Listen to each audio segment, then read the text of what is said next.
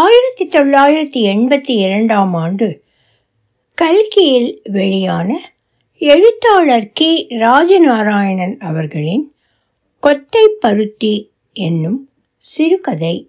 ஒலிவடிவம் சரஸ்வதி தியாகராஜன், பாஸ்டன். கோனேரி செங்கண்ணாவின் குடும்பத்தை பற்றி விசாரிக்கவா வேண்டும்? பெயரை சொன்னாலே சுத்துப்பட்டிகளில் அடே அப்பா அவர்களுக்கு என்ன என்று சொல்லும் வாய்கள்.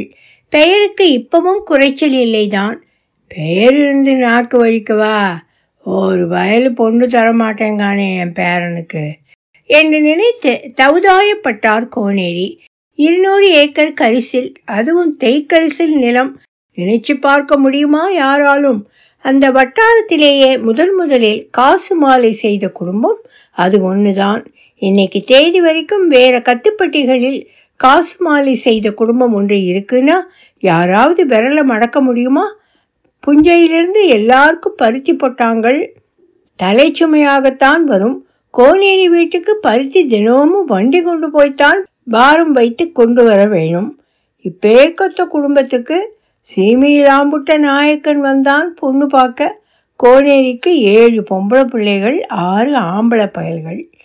சீமியிலாம்புட்ட நாயக்கன் என்று கோனேரியால் எக்கண்டமாய் சொல்லப்பட்ட அந்த நாயக்கருக்கு ஐம்பது ஐம்பத்தைந்து வயசுக்கிட்ட இருக்கும். ஆள் ராஜமோடியாய் இருந்தார். வந்து இறங்கியவருக்கு உபச்சாரம் பலமாக இருந்தது. ஜில்லா கலெக்டரின் அப்பாவுக்கு பின்ன உபச்சாரம் குறைச்சலாவாய் இருக்கும். வந்தவர் கோனேரியின் வீட்டில் கை நினைக்கவில்லை. வந்தவர்களுக்கு முதலில் கொடுக்கிற மாதிரி கருப்பட்டியும் மோரும், பிறகு வெத்தலை பாக்கும் கருப்பட்டி பொயிலையும் இப்படித்தான். வத்தட்டி நாயக்கர் கை நினைக்க மறுத்ததும் வத்தட்டி நாயக்கர் கை நினைக்க மறுத்ததும் செய்தி வீட்டினுள்ளே பரவியது. வத்தட்டி நாயக்கரை வீட்டு பெண்டுகள் வந்து ஜன்னல் வழியாகவும் கதவு இடுக்கு வழியாகவும் கவனித்தார்கள். அவருடைய வீட்டு பெயரையும் கோத்திரத்தின் பெயரையும் அறிந்து கொள்ள ஆவலாக இருந்தது அவர்களுக்கு. அவருடைய நிறத்தையும் ஜாடையையும் உருவச்சாயலையும் வைத்து அவருடைய பையன் எப்படி இருப்பான் என்று கற்பனை செய்து பார்த்தார்கள். முதல் பார்வையிலேயே அவருடைய நல்ல சிகப்பு நிறம் அவர்களுக்கு பிடித்திருந்தது. தங்க ஃப்ரேம் போட்ட மூக்கு கண்ணாடியும் பளிங்கு போல் மிலுங்கும் அழகான வழுக்கையும் கூட புதுசாக இருந்தாலும் பிடித்துத்தான் இருந்தது. என்ன பிடித்திருந்து என்ன செய்ய, கோனேரி ஒரே போடாக போட்டுவிட்டார். வந்தவர் பாவம் விற்கியவரில்லை, விரைத்தவரில்லை, முகம் மும்பிட்டு போல் ஆகிவிட்டது. கல் திண்ணையின் திண்டின் மேல் அந்தஸ்தாக சாய்ந்து கொண்டிருந்த அவர் முதலில் தமது வீட்டு பெயரையும் பிறகு கோத்திரத்தின் பெயரையும் சொன்னார். சரி, சம்பந்தக்காரர் தான் முறைக்கு என்று நினைத்ததுமல்லாமல் சந்தோஷமாக சொல்லவும் செய்தார் கோனேரி. அப்புறம் தனது ஒரே பையன் சீமையில் போய் படித்துவிட்டு வந்து இப்போ டிப்டி கலெக்டராக இருப்பதும் சீக்கிரமே ஜில்லா கலெக்டராக போவதை பற்றியும் பிரஸ்தாபித்தார். ஆஹா, கலெக்டர் என்றால் சாமானியமா? ஒரு ஜில்லாவுக்கே சக்கரவர்த்தி மாதிரி இல்லா? கொடுத்து வைக்கணுமே இந்த வீட்டுக்கு மகிழ்ந்து போனார் கோனேரி. சம்பாஷணை தொடர தொடர உடனுக்குடன் தகவல் வீட்டுக்குள்ளே போய்கொண்டே இருந்தது. அந்த வீட்டின் கதவுக்கு ஜன்னல்கள் முதலியவைகளுக்கெல்லாம் காதுகள் உண்டு. நடுத்தருவில் மணல் மீது ஒரு ஊசி தவறி விழுந்தாலும் அந்த வீட்டின் காதுகளுக்கு கேட்டிடும்போது வீட்டின் தலைவாசலில் வைத்து பேசும் பேச்சு கேட்காமல் போகுமா? கோனேரியும் விஷயத்தை தெளிவாக ஒன்றுக்கு ரெண்டு தரம் நன்றாகத்தான் கேட்டு தெரிந்து கொண்டார்.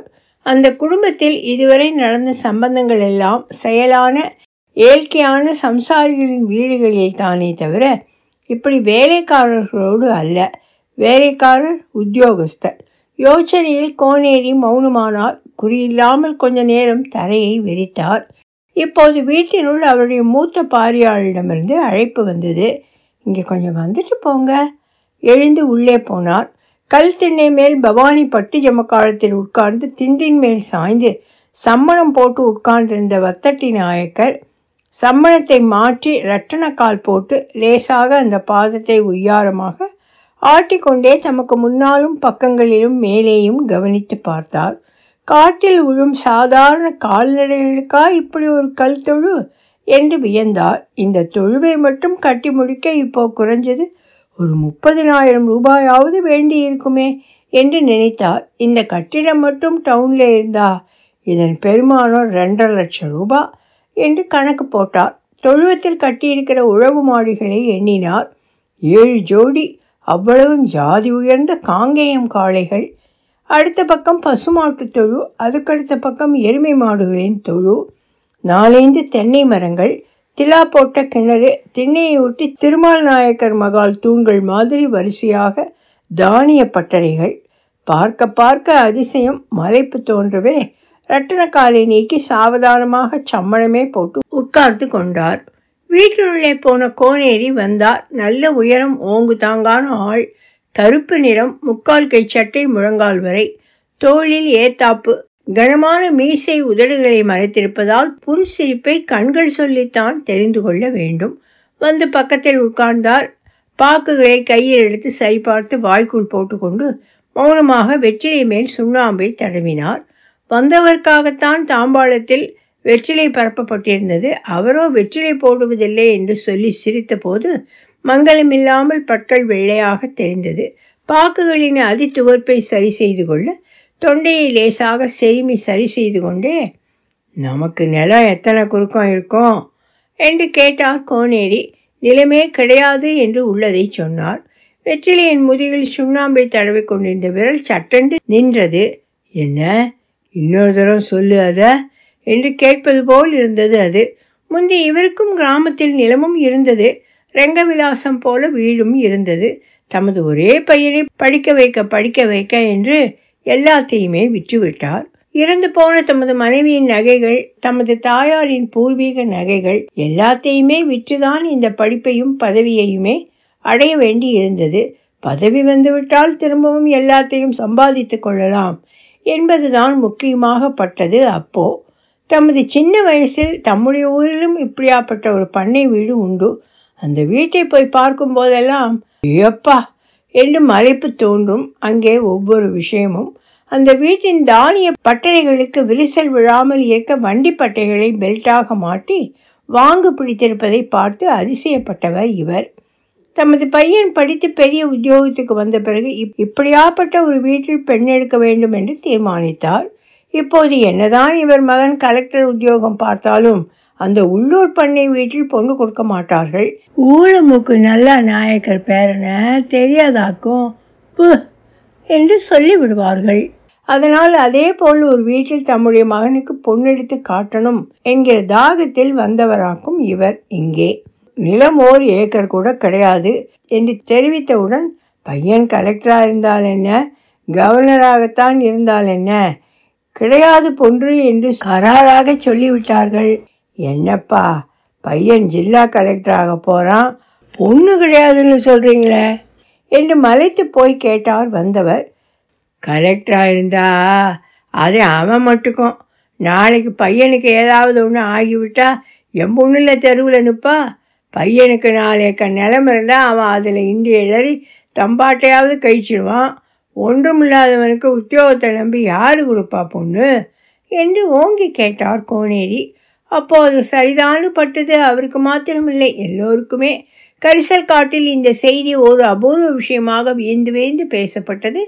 எங்கே கண்டாலும் கவிராயர்கள் வந்து பாடுவார்கள், மேழி பிடிக்கும் கை வேல்வேந்தர் நோக்கும் கை என்று, சம்சாரி ராஜா சந்நியாசி நாய் என்றெல்லாம் பேசி சந்தோஷித்த காலம் அது. இப்போ நிலைமை என்ன? இப்போ அதே கொங்கேரி செங்கண்ணாவின் பேரனுக்கே பொண்ணு கொடுக்க முடியாது என்று செவிட்டில் அறைந்த மாதிரி சொல்லிவிட்டார்கள். பொண்ணு கேட்க போனது யாரும் இல்லை, அதே அசல் கோனேரியே தான். வத்தட்டி நாயக்கர் வந்து பொண்ணு கேட்கும்போது கோனேரிக்கு நல்லா இருந்தா அப்போ ஐம்பது வயசு இருக்கும், இப்போ எண்பது கிட்ட. இப்போ பதில் சொன்னவர் உத்தியோகம் பார்ப்பவர் இல்லை, நல்ல அயனான சம்சாரி. அவர் வாயிலிருந்து வந்த பதில் இது. அட பாவி பயிர்களா, சம்சாரிக்கு சம்சாரி சொல்கிற சொல்லாடா இது. டொக் டொக் என்று கம்பை ஊன்றி கொண்டு அங்கிருந்து புறப்பட்டு விட்டார் கோனேரி. செங்கண்ணாவின் குடும்பம் முதலில் கூட்டு குடும்பமாகத்தான் இருந்தது. அப்புறம் அவர் வீட்டுக்கு வந்த மகாலட்சுமிகள் ஒருத்தருக்கொருத்தர் பேச்சண்டை போட்டு கூட்டு குடும்பத்தை உடைத்தார்கள். பார்த்தா ரொம்ப, பகுத்தா கொஞ்சம். அந்த மோடாமோடிய அந்தஸ்திலிருந்து கோனேரியின் குடும்பம் இறங்கிவிட்டது. இப்போ அந்த பெரிய வீட்டுக்குள் சிறிய ஆறு குடும்பங்கள் வசிக்கின்றன. குறுக்கே மறுக்கே சுவர்களை எழுப்பி இடமில்லாத இடத்தில் உண்டாக்கி சமையல் பிறைகளினால் புகைப்பிடித்து போய்விட்டது அந்த வீடு. கூட்டு குடும்பங்கள் உடைந்ததோடு பழைய எண்ணங்களும் உடைந்து கொண்டே வருகின்றன. முக்கியமாக பெண்டுகளிடத்தில் வெயிலில் போய் சாக வேண்டிய அவசியம் இல்லை என்று தீர்மானித்து விட்டார்கள் அவர்கள். பிறந்த வீட்டிலிருந்து தளதளவென்று பசலிக்கொடியாய் வந்தவர்கள் தாங்க முடியாத உழைப்பால் காஞ்சி கருவாடாய் போவதில்லை இனிமேல் என்று தீர்மானித்து விட்டார்கள். சிகப்பு நிறமெல்லாம் மங்கி சூரிய சூட்டினால் கறிக்கட்டையாக ஏன் போக வேண்டும் என்று கேட்க ஆரம்பித்து விட்டார்கள். சம்சாரியை கட்டி கொண்டதனால் விவசாய கூலி பெண்டுகளுக்கு இருக்கும் ஓய்வு கூட தங்களுக்கு இல்லை என்று கண்டுகொண்டார்கள் அவர்கள். கோனேரிக்கு பெண்களை பெற்ற தகப்பன்கள் சொன்ன பதில், சம்சாரிகளுக்கு இனிமேல் நம்ம பொட்டை பிள்ளைகள் வாக்கப்படாது, வந்து கேட்காதீங்க, காத்துட்டு சம்பளமானாலும் கவர்மெண்ட்டு சம்பளம் இருக்கணும், மாதம் இருநூறு சம்பாதிக்கிற வாட்ச்மேனாக இருந்தாலும் சரி அவனுங்களை கட்ட தயார், காப்பரிசி பொங்க தின்னுட்டு லாத்தலாக ஒரு சினிமாவோ நாடகமோ போக, நல்லா படுத்து எந்திரிக்க, ஒரு பிள்ளையோ ரெண்டோ பெற்றுக்கிட்டு குடும்ப கட்டுப்பாடு செய்துக்கிட, இப்படி ஆயிட்டது பொழப்பு. தலைகீழாய் நின்று பார்த்தார் கோனேரி. பல இடங்களிலும் போய் மூத்த பேரனுக்கு முப்பத்தோரு வயசாச்சே, அடுத்த வருடம் ரெட்டை வயசு வந்துடும், அதுக்குள்ளாக முடிச்சிடணுமே கல்யாணத்தை என்று தகுதாயப்பட்டு அடைகிறார். எங்கேயும் பொண்ணு கொடுப்பார் இல்லை, எவளும் கட்ட தயாரில்லை. அவருடைய பேரன் செங்கண்ணாவுக்கு பத்து ஏக்கர் கரிசல் இருக்குது, செல் கிடையாது, தகை ஒன்றுமே வேண்டாம், பொண்ணுக்கு இயற்கையாய் உண்டான நல்லது பொல்லது செய்தால் போதும் என்றெல்லாம் சொல்லி பார்த்தாச்சே. கோனேரி மனமுடைஞ்சு போனார். என்னடா இழவா போச்சு, இழவிலையும் பேரளவா இருக்கே, கடைசியிலே சம்சாரி கொத்தப்பருத்தியிலும் கேவலமாக போயிட்டானே, சே. சிரிப்பு தான் வந்தது, கோணல் சிரிப்பு. அந்த காலத்திலே ஜில்லா கலெக்டருக்கே பொண்ணு கிடையாதுடா போன்னு சொன்ன பாவம் வந்து இப்போ பிடிச்சிருக்கு என்று சொல்லி சிரித்து கொண்டார். கல்கி தீபாவளி மலர், நவம்பர் ஆயிரத்தி தொள்ளாயிரத்தி எண்பத்தி இரண்டு. ஒலிவடிவம் சரஸ்வதி தியாகராஜன், பாஸ்டன்.